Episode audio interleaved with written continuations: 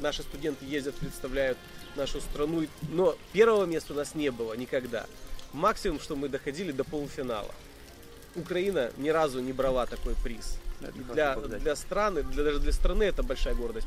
А то, что наши студенты, э, изобретение наших студентов признано одним из лучших изобретений года по версии журнала Time.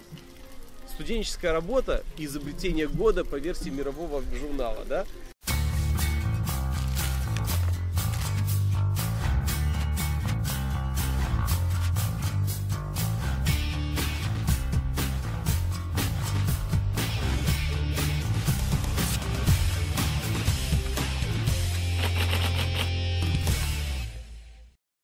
Так, Дмитрий, рад вас приветствовать да, на нашей передаче. А, как вы знаете, наша основная концепция – это показать то, что как а, наши страны СНГ, да, предприниматели начинали и что это делать. Никогда мы говорим только о Билл Гейтсе там, или каких-то мировых легендах. То, что вот наши соседи, наши друзья, люди, которые мы могли видеть на улице, на этих машинах, могут создавать бизнес самостоятельно, а, благодаря собственной инициативе, собственному упорству, вот как мы это все делали. Поэтому от вас э, я хочу сегодня услышать э, вот то начало, то, то поворотные события, которые произошли с вами, почему им началось, и вот ваша всю историю, по большому счету, да. Корчевский Дмитрий Александрович, кандидат физико-математических наук, основатель и генеральный директор компьютерной академии ШАГ. 20 филиалов в 6 странах, 14 тысяч студентов. Другие направления в бизнесе. Строительная компания в Праге, коттеджное строительство, трехзвездочная гостиница в Киеве-Невки на 101 номер, клиника эстетической медицины «Мультимед», город Одесса, пишет докторскую по педагогике о построении эффективной модели IT-образования. Вот как, когда в первый раз мысли, я знаю, что вы учились на мат, мехмат, на да? мехмате, да. На мехмате. А после чего в какой-то момент вы поняли, что это не ваше. Как это произошло? Ну, наверное, не совсем так. Я поступал на мехмат именно потому, что это мое. Угу. У меня родители математики, у меня в семье 15 математиков, и, наверное, э, как яблоко от яблони у меня не было шансов. Э, Я рассматривал математическое направление как э, свою перспективу. Но самым главным, что зажигало, это, конечно, было компьютерное направление программирования. А насколько программирование в тот момент было развито? Вообще не было развито. Это только-только начиналось, да, еще м, в институте, в котором я начал учиться, еще были огромные машины, которые занимали целый этаж, ну не целую комнату большую, у которых вместо накопителей были большие бобины с лентами. Э, Это все тормозило, зависало, но я еще раньше начал. Я начинал с программируемых калькуляторов. Мгм. И Дома?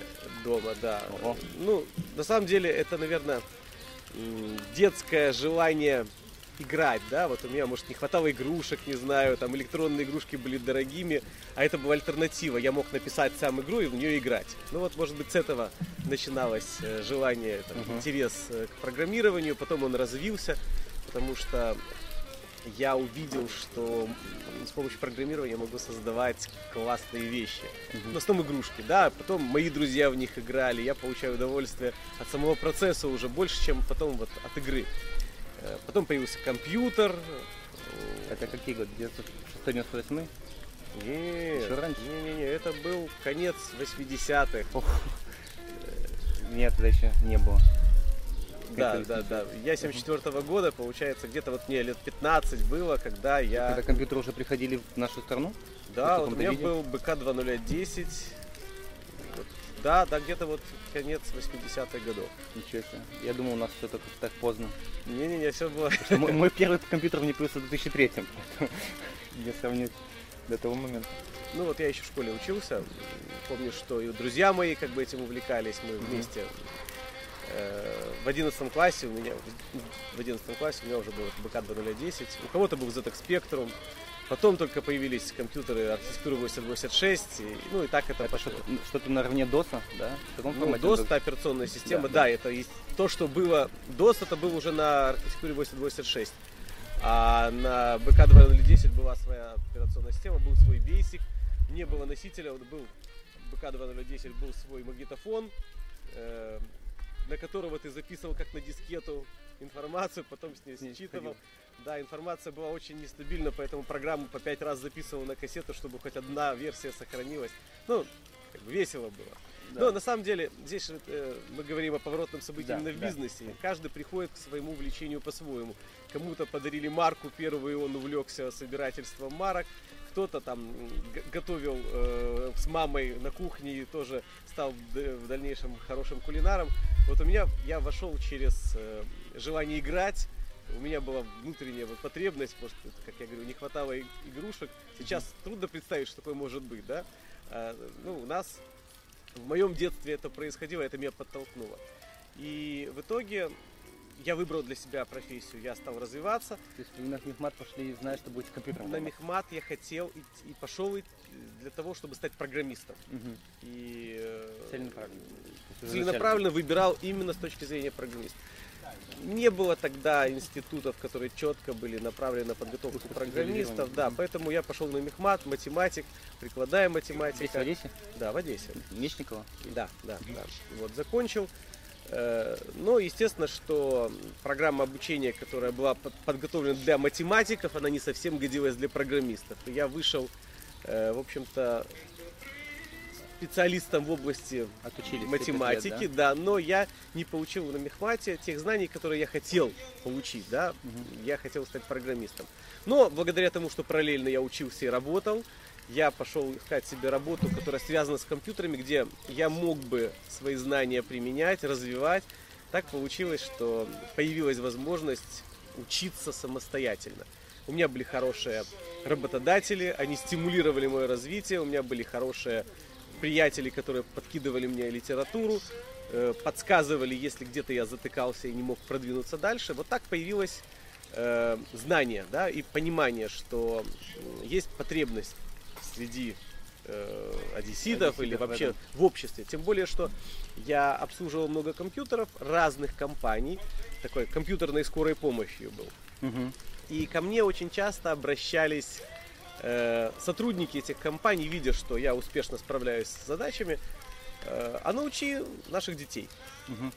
И вот так, раз, два, три. Я уже смотрю, что больше времени я трачу на обучение, на частные уроки по компьютерным технологиям, чем на э, обслуживание компьютерной техники и на разработку программ. И вот так появилось новое понимание, да, что есть у рынка потребность в знаниях. Тем более, что учебники всегда отставали и до сих пор отстают от современных технологий. И в итоге получается, что я как носитель знаний, ну чуть ли не единственный, кто да. могу качественно эти знания передать. Благо у меня родители преподаватели тоже, они эм, передали, наверное, еще с молоком матери педагогический талант, да. И я знал, как преподавать. Я, в принципе, математику преподавал еще в школе, э, и потом в институте обучал детей, и там и писал курсовые, дипломные работы. Вот. Так что педагогический талант у меня был, знания, как передавать у меня были. И вот так вот шаг за шагом, шаг за шагом, шаг и появился. А, с шагом шага появился. А, такая вот штука. Я просто помню, что а, в какой-то момент вы пошли работать а, в банк, по-моему, бесплатно. Да.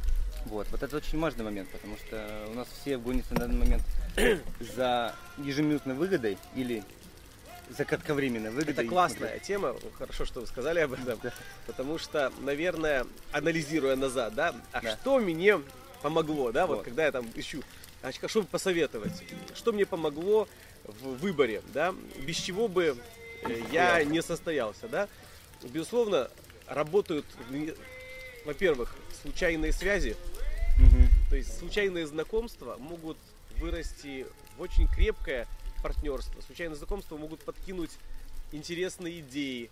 Случайные знакомства могут связать тебя с нужными людьми. Поэтому первая важная часть это надо обеспечивать себя нетворкингом, кругом, Мгм. ну, по возможности, конечно, да, общаться, быть открытым для общения и быть внимательным к э, людям, к информации, которую они тебе могут дать. Это дало мне очень много, вот особенно на начальном этапе. Меня знакомились с людьми, они дальше как бы толкали меня дальше, дальше, дальше, пока, в общем-то, я не всплыл сам и не начал быть самостоятельно. Это первое. Второе, это, безусловно, э, то, что я пошел на работу. На работу без знаний меня, конечно, не брали. И это была как- како- какого-то рода фишка такая. Я пришел на э, предприятие и сказал, а давайте я буду работать у вас бесплатно, дайте только мне возможность э, сидеть за компьютером и выполнять вашу работу. Полгода я отработал бесплатно. Полгода это, наверное, самые ценные полгода в моей жизни, потому что без них я не понял бы ни принцип работы компании, не, меня бы не пустили вот в святая святых в бухгалтерию, потому что я писал бухгалтер, программу для бухгалтерского учета. Я фактически составил себе представление о том, как работает компания. Как студент, который никогда не видел компанию изнутри, может получить эти знания. Я думаю, что никак. И, конечно, есть тренинги, есть книги, литература. Ну да. Но то, что ты видишь изнутри, ты видишь, э, как есть люди, которые хорошо работают, которые халтурят. Ты видишь, почему они халтурят. Ты видишь изнанку бизнеса. Какие моменты ты можешь закрыть, чтобы не халтурили? Да, и когда я начал уже свой собственный бизнес, я много раз возвращался к тому моменту и, и соотносил, да, вот я беру человека, а какой он будет? Он будет хорошо работать или плохо? Руководство, которое сидит за закрытыми дверями в кабинете директора, не видит, что происходит очень часто. Да. Поэтому, конечно, за- занимаясь организацией своего бизнеса, я сразу видел и обратную сторону, негативные моменты, и старался их, их избежать. А как так получилось? Ведь ваши сокурсники пошли работать за зарплату какую-то, я помню. Почему э, у вас набралось смелости вот тогда сказать, а я пойду поработать бесплатно ради этого опыта? Что, почему вы так отличаетесь от остальных? Как вы думаете? Ну, это, наверное, был правильный шаг. Меня никто не брал на работу. Были, конечно, возможности, да, там были предложения туда, туда, туда, но я сразу соотносил. Я хотел искать работу, которая была бы мне интересна. У меня одноклассники, однокурсники были, ходили, торговали жвачками, например. Такое ну, математики. Да, они пошли, значит, занимались продвижением, вот это Ригли Спермин, по-моему. И, ну, мне это было неинтересно. Я не, я не представлял себя, значит, в виде эм, там, торгового агента. Мгм. Мне было интересно сразу заниматься программированием, да, то, что мне ближе, то, что мне понятно и то, в чем я специалист. И, естественно, мне хотелось в этом направлении развиваться. Поэтому вот, э, выбирая, куда пойти, не было так много вариантов, мне не стояла очередь взять студента математика на работу. Поэтому, в общем-то, я был благодарен даже за то, что меня взяли даже бесплатно, Бесплатно. поработать, выделили мне рабочее место и не сильно меня как бы напрягали. Хорошо. Вот прошло полгода, вы отработали там, получив никакой опыт. Что дальше произошло? Вот нету такого, что вот как этапы, да, оно все плавно. Вот как у машины есть ручная коробка передач, а есть Автоматическая. автоматическая, где ты не чувствуешь, как они переключают. Ты просто набираешь скорость. М, Понятное дело, что мной очень сильно двигала необходимость и понимание, что нужно зарабатывать. Мгм. Вокруг столько хороших вещей. Есть э, там путешествия, есть автомобили, есть рестораны. Я не мог себе этого позволить, потому что стипендия на тот момент, она, ну я не знаю, там, там 3 доллара, по-моему, была. Ну, сейчас не, не, по отношению цены, наверное, не больше. ну, Я думаю, понимаю, что да. тогда было еще меньше. Мгм. И даже повести девушку в кафе по, там, не знаю, на мороженое, это уже там ресурсы требовались солидные. Э, Кстати, с моей первой зарплатой, моя первая зарплата была потрачена на 6 дискет. То есть, чтобы можно было сопоставить, да, вот сколько, сколько можно было тогда Они, зарабатывать. наверное, большие были, да? Тут Нет, уже тогда маленькие. Большие были дешевле, да, 3,5 дюйма. Вот это столько, сколько я зарабатывал буквально там первое время. Э, так вот, и естественно, что вот это желание зарабатывать, да, и предпринимательский какой-то внутри зуд, он заставлял думать, да, и где ты можешь себя применить. Понятное дело, что как только ты нашел потребность, которую можешь удовлетворять, вот я нашел ее в работодателе. Пусть я делал это бесплатно, но я рос, да, я уже поня- понял, что, опа, моя программа, которую я для нее написал, может быть полезна для аналогичной компании. Я пошел в другую компанию и продал им свою даже так программу. будет. Да, Сколько заработали, если это не секрет? я не помню, ну не очень много. Ну, Ну, в любом случае, это деньги. Думаю, что, ну да, тогда каждая копейка тогда, там, каждые 100 долларов, это был следующий шаг. Я помню, что первую свою машину я купил на четвертом курсе. Машина, Это автомобиль или автомобиль, автомобиль, да. Мгм. То есть я уже, ну, то есть я уже дошел до того, что ну, сумел э, заработать себе на машину. Для компьютер? меня Что машина была? восьмерка, Жигули, Моя первая четверка была. отличная машина, она была пятилетняя, Мгм. не очень новая, но она меня очень хорошо помогала, потому что я обслуживал компьютеры компании, и я смог работать больше. Вот. Но Более мобильным. да, э, на самом деле, э, вот постепенно набирая скорость, да, ты понимаешь, что тебе нужно. Вначале тебе достаточно одного клиента, потом ты понимаешь, что ты можешь больше, тебе, ты, ты ищешь клиента вокруг себя, потом еще больше. Мне повезло, я, наверное, развивался тогда, когда мои знания были супер уникальны. И я их нарабатывал фактически на своем собственном опыте. И тут же сразу распространял дальше. Буквально там, за, по-моему, первый год у меня было десяток клиентов, которых я обслуживал как э, компьютерная скорая помощь. И тогда уже А корпоративных клиентов были? корпоративных клиентов, ну и частных клиентов. Я и компьютеры продавал, и ремонтировал, обслуживал, программное обеспечение писал, и там э, антивирус устанавливал. То есть, ну, то есть все, что мог тогда я трансформировать свои знания в деньги, я делал все. И в это время писал курсовые контрольные.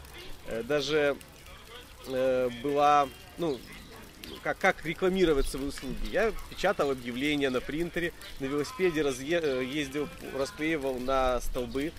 Вот, и тогда, и уже тогда я начал увлекаться рекламой. И для меня было непонятно, почему ка- какие-то объявления обрывают чаще, а какие-то реже. И, наверное, у меня было штук 50 разных вариантов объявлений, э, которые бы были... э, ну, и я смотрел, какие работают лучше и хуже. И Даже до сих тогда? пор те принципы, которые я вот нащупал тогда на этих объявлениях, на объявлениях, я использую в рекламе Академии. Например, э, тогда я делал ставку на уникальность. Э, У меня было объявление даже такое, я вот э, математика, преподав... математику, информатику давал курсы, индивидуальные занятия. И у меня было объявление такое в стихах. Э, Друзья, сестренки, братики, не проходите мимо. Проблемы с математикой, а также информатикой решите вы у Димы. Уроки и занятия не станут вам обузой, а платою поможете прожить студенту вуза. И, наверное, было популярно, потому что как минимум И зна- били по всем. Объявления расклеены были, естественно, я на велосипеде объезжал нара- нарав- наряду с другими. И всегда, когда мне звонили потом, я спрашивал, а какое объявление вы видели? Так вот, удивительный факт. Я даже один раз на остановке видел это объявление, которое я наклеил свое. Даже кто-то карандашом написал сверху «молодец». Но количество звонков было невероятно маленьким. Мгм. То есть я, мне казалось, что продумано все. И оригинальность, и тематика, да, я математика, информатика. И что низкая цена, потому что плату поможете прожить студенту вуза. Но лучше всего работало объявление, где было написано математика и телефон. Коротко ясно. Да, да. Вот до сих пор иногда мне приходится объяснять э, рекламщикам нашим, что выпендреж в рекламе иногда может отвлекать от продажи. От целевого действия. Иногда просто достаточно четко попасть в понимание, потребность. И счастье наступит. Вот и до сих пор мы стараемся лаконично, все-таки более лаконично передавать свои рекламные как бы, мысли. Хотя очень тяжело, потому что мы развились уже в такого огромного монстра. У нас уже вон 20-й филиал открылся. Здорово. Это- Я так наблюдаю за вами, как развиваетесь. Я помню, а, я программиста тоже учился. Я учился на ФАФТе в политехе. И до, до поступления в университет ходил на курсы. У меня, я помню шаги тогда вот сильно рекламировались, во всех маршрутках он был. Но мне родители не могли себе позволить тогда обучение такое, поэтому я поступал в другие. Но тогда уже, вы уже были, то есть мы ходили, смотрели, ого, ничего себе там учиться здорово. Поэтому я много лет, наверное, так за вами наблюдаю, потому что это близкая для меня специальность. Хорошо. А, вот как это дальше пошло? В какой момент вы искали? Хорошо, давайте я попробую открыть курсы. Вот потребность вы выявили, вы сказали, да, что вот начали детей приводить вам. А в какой момент сказали, а, а сделаю я курсы? Вот это очень важный момент перехода от э, предпринимательства к бизнесу. Вот я смотрю, что очень редко, когда люди вообще осознают эту грань, где я предприниматель, где я бизнесмен. Где Кажется, самозанятый, что да? А где? одно и то же, да, вроде бы. И тут я, ну, если я начинаю сам на себя работать, я уже бизнесмен. Все неправда. Если я начинаю сам на себя работать, это я предприниматель. Вот когда я начинаю э, организовывать работу других, чтобы они на меня работали, вот тогда я бизнесмен. Мгм. Вот тогда это уже бизнес. И многие не могут сделать этот переход от предпринимателя, когда я строю бизнес на себе, когда я являюсь основным двигателем или основным источником производства, моменту, когда я ну, управляю, организовываю, да? А Как вы думаете, в чем причина? А причина в том, что нас никто об этом не учит. Я, я к, к этому как-то пришел, ну, благодаря подсказке. Мгм.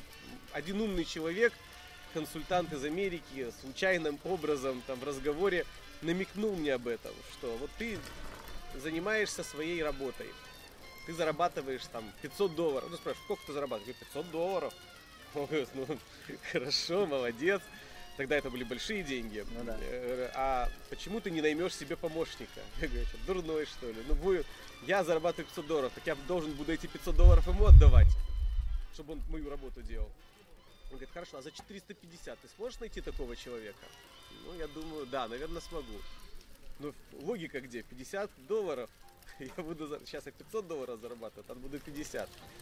Он говорит, а если таких, таких людей будет 10? Ну, вот как-то тогда мне казалось, намеком, да. да, тогда мне казалось, что это ну, дедушка приехал из Америки учить русских бизнесу. Ну, что ты знаешь о нашем бизнесе?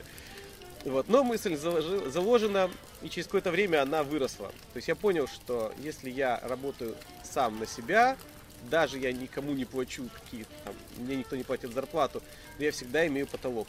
Да. У меня 24 часа в сутки. И если забегать вперед, да, то на сегодняшний день я считаю, что время это наш самый ценный ресурс.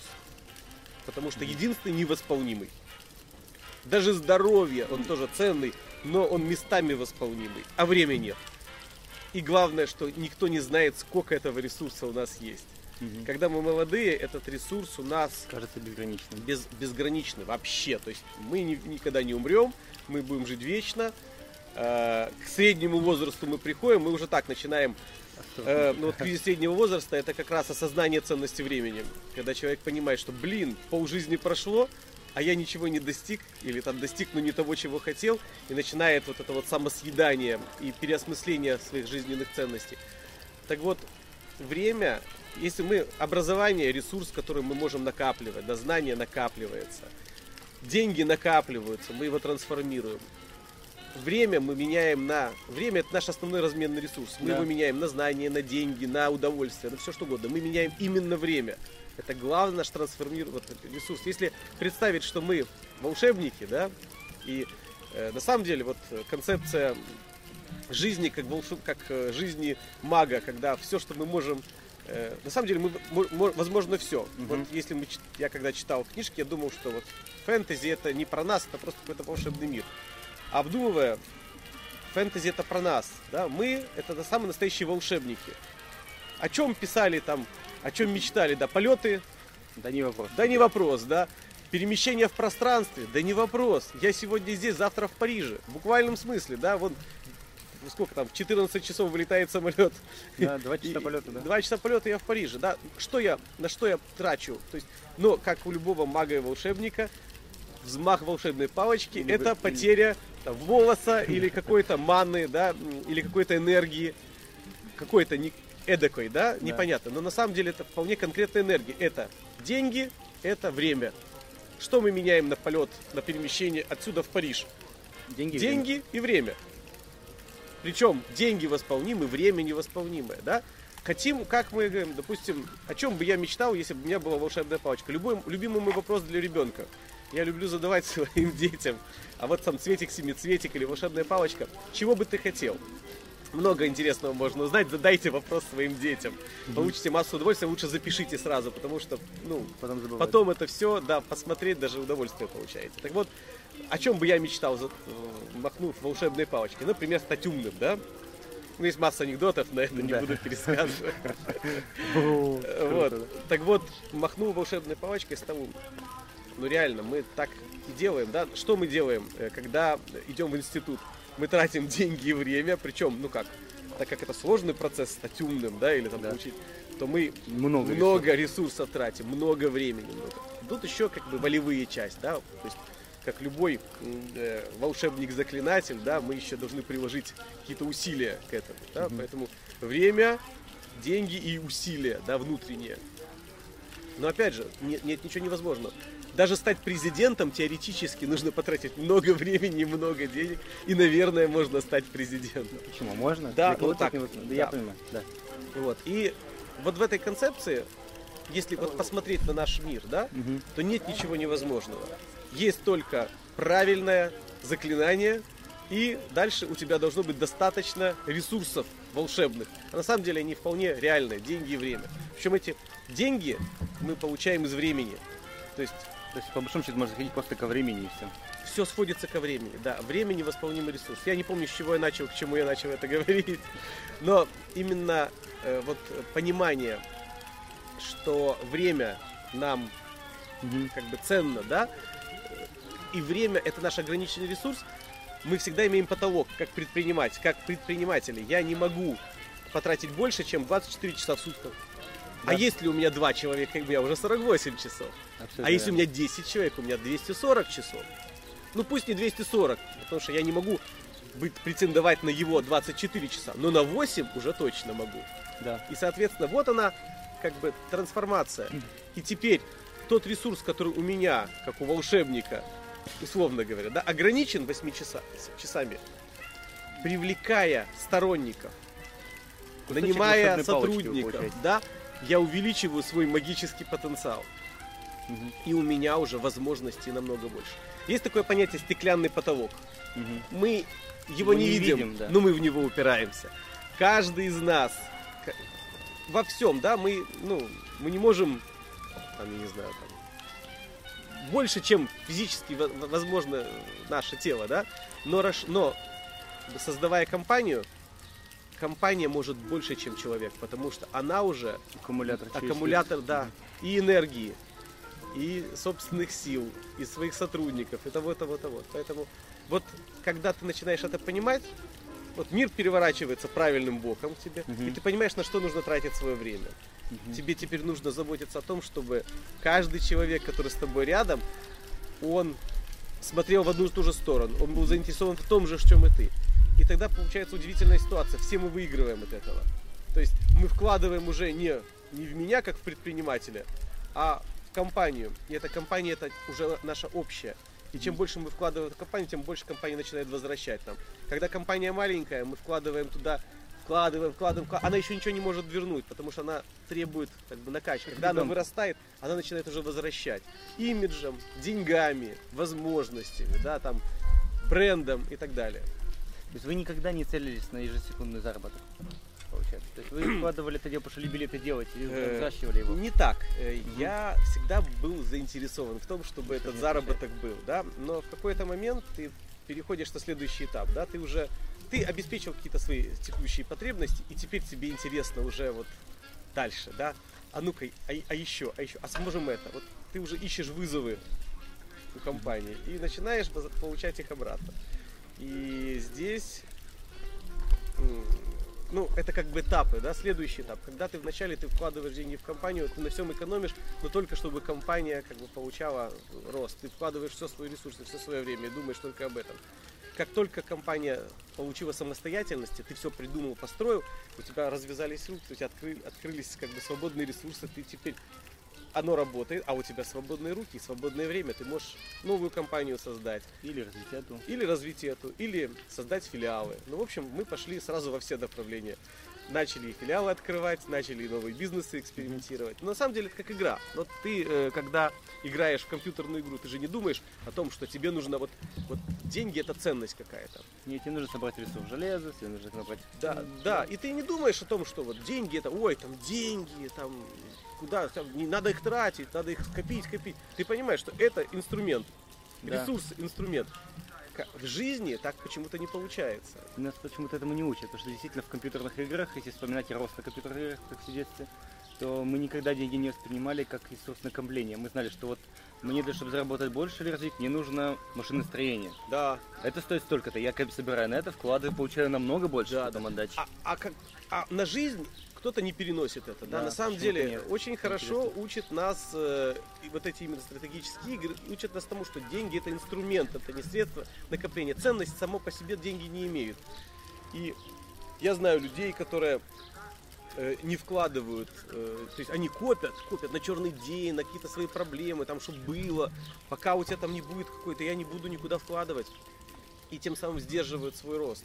Вместо того, чтобы вложить, например, в свое образование, Ну, это вообще отдельный они разговор, да. держат их у себя. Вместо того, чтобы э, увеличить свою производительность, да, например, там, ну, к примеру, купить машину, условно говоря, да, они держат у себя на черный день там или, или в банк кладут там, чтобы они на проценты. Это как отсутствие стратегического мышления. Нас этому не учат ни в школе, ни в институте. Мы, если нам повезет, мы как бы нащупаем это и поймем, и там, кто-нибудь умный нам подскажет. Мы, мы начинаем задумываться о том, что будет дальше. Нас вообще вот эта вот э, ситуация экономическая не учит задумываться о, о будущем, потому что о чем о нем задумываться? Неизвестное вообще. Тут многие компании не планируют свою деятельность дальше, чем на год. И понятное дело, мы не знаем, завтра будет кризис или не Даже будет. японцы на 150 лет вперед, да. Да, а, а это важно, это правильно, потому что понимая, что будет через 5 лет, ты, ты должен уже сейчас что-то делать, чтобы быть там через 5 лет. Я знаю, что все тренинги личностного роста, ну или большая часть из них, начинается с того, что задается вопрос, Чего а хотите? чего вы хотите от жизни?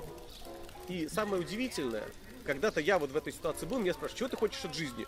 Я такой, опа, а я не знаю. То есть, я, зато я знаю, что точно моя жена знает. Вот у нее жизнь расписана наперед, она точно знает, чего она хочет от жизни. Я нет. И вот мне в этом плане было, конечно, крайне тяжело, потому что когда ты понимаешь, что, например, через пять лет тебе нужно это, это, это, это, ты, ты, вот когда ты себя распишешь, ты начинаешь думать, а что нужно для того, чтобы этого достичь? Ты понимаешь, что да, тебе уже сейчас нужно начинать в этом направлении двигаться. И когда ты понимаешь, что ты должен планировать свою деятельность, что ты должен эм, заглядывать вперед и понимать, куда тебе нужно двигаться. Потому что если ты не знаешь, куда тебе идти, куда тебе нужно прийти, то ты не знаешь, куда тебе нужно идти. Направление, вектор движения. Да. Может, тебе нужно не туда, а вон туда. И все, и все поменялось. Хорошо. Мы отошли немножко в сторону, но полезно отошли. Итак, а, прошел этап. А, Вот переросло это в маленький коллективчик, да? И начали нанимать людей. Да. Когда поняли, что не способны сами много обучать. Да, открыли в каком-то месте. Откуда, ну, назовем это, а, у многих действительно проблема это страх и риск. Не умеют боязнь, пере- переживания, вдруг не получится. Мне этот вопрос задают постоянно. Я стабильно, а вдруг мне не выйдет. Как вы этот вопрос решили с собой? Вдруг не выйдет. Вот, да. Я рискую деньгами, временем. Са- Самая страшная тема, которую вот, э, мы все время обсуждаем, там, сами с собой, да, Да. а стоит ли, не стоит, я прошу прощения, выключу звук, Э, стоит ли начать, потому что всегда у нас есть зона комфорта, а любой риск, вот предпринимательский, это выход из зоны комфорта. Да. Нужно себя в этом убедить, что тебе нужно или не нужно. На самом деле у меня всегда есть такой там, лозунг, да, глаза боятся, руки делают. Мгм. То есть страх это нормально. Мы должны бояться. Мы должны бояться, должны подкладывать себе подушечку, но страх не должен нас останавливать. Вот когда ты это принял для себя, что нет ничего невозможного. И все, чего мы боимся, это внутри нас. А жизнь на самом деле наоборот, она чем делателей очень мало, людей, которые, хоть, которые готовы что-то делать. И на самом деле, когда ты начинаешь этим заниматься, ты понимаешь, а вокруг-то никого нету. Ты один единственный, кто что-то делает в этом направлении. И это начинает вдохновлять, и ты получаешь подпитку и подтверждение, что да, я правильно поступаю. Так. Вы уже тогда это осознавали, что глаза боятся руки делать, или на это Да, сразу, скорее да. или сразу? вот с какого, сам- очень страшно было в какой-то момент первого человека взять. Это да. Страшно, реально страшно. Ты не знаешь, Потянули ты берешь на зарплату, себя, да? да, ты берешь на себя ответственность. Ты должен обеспечивать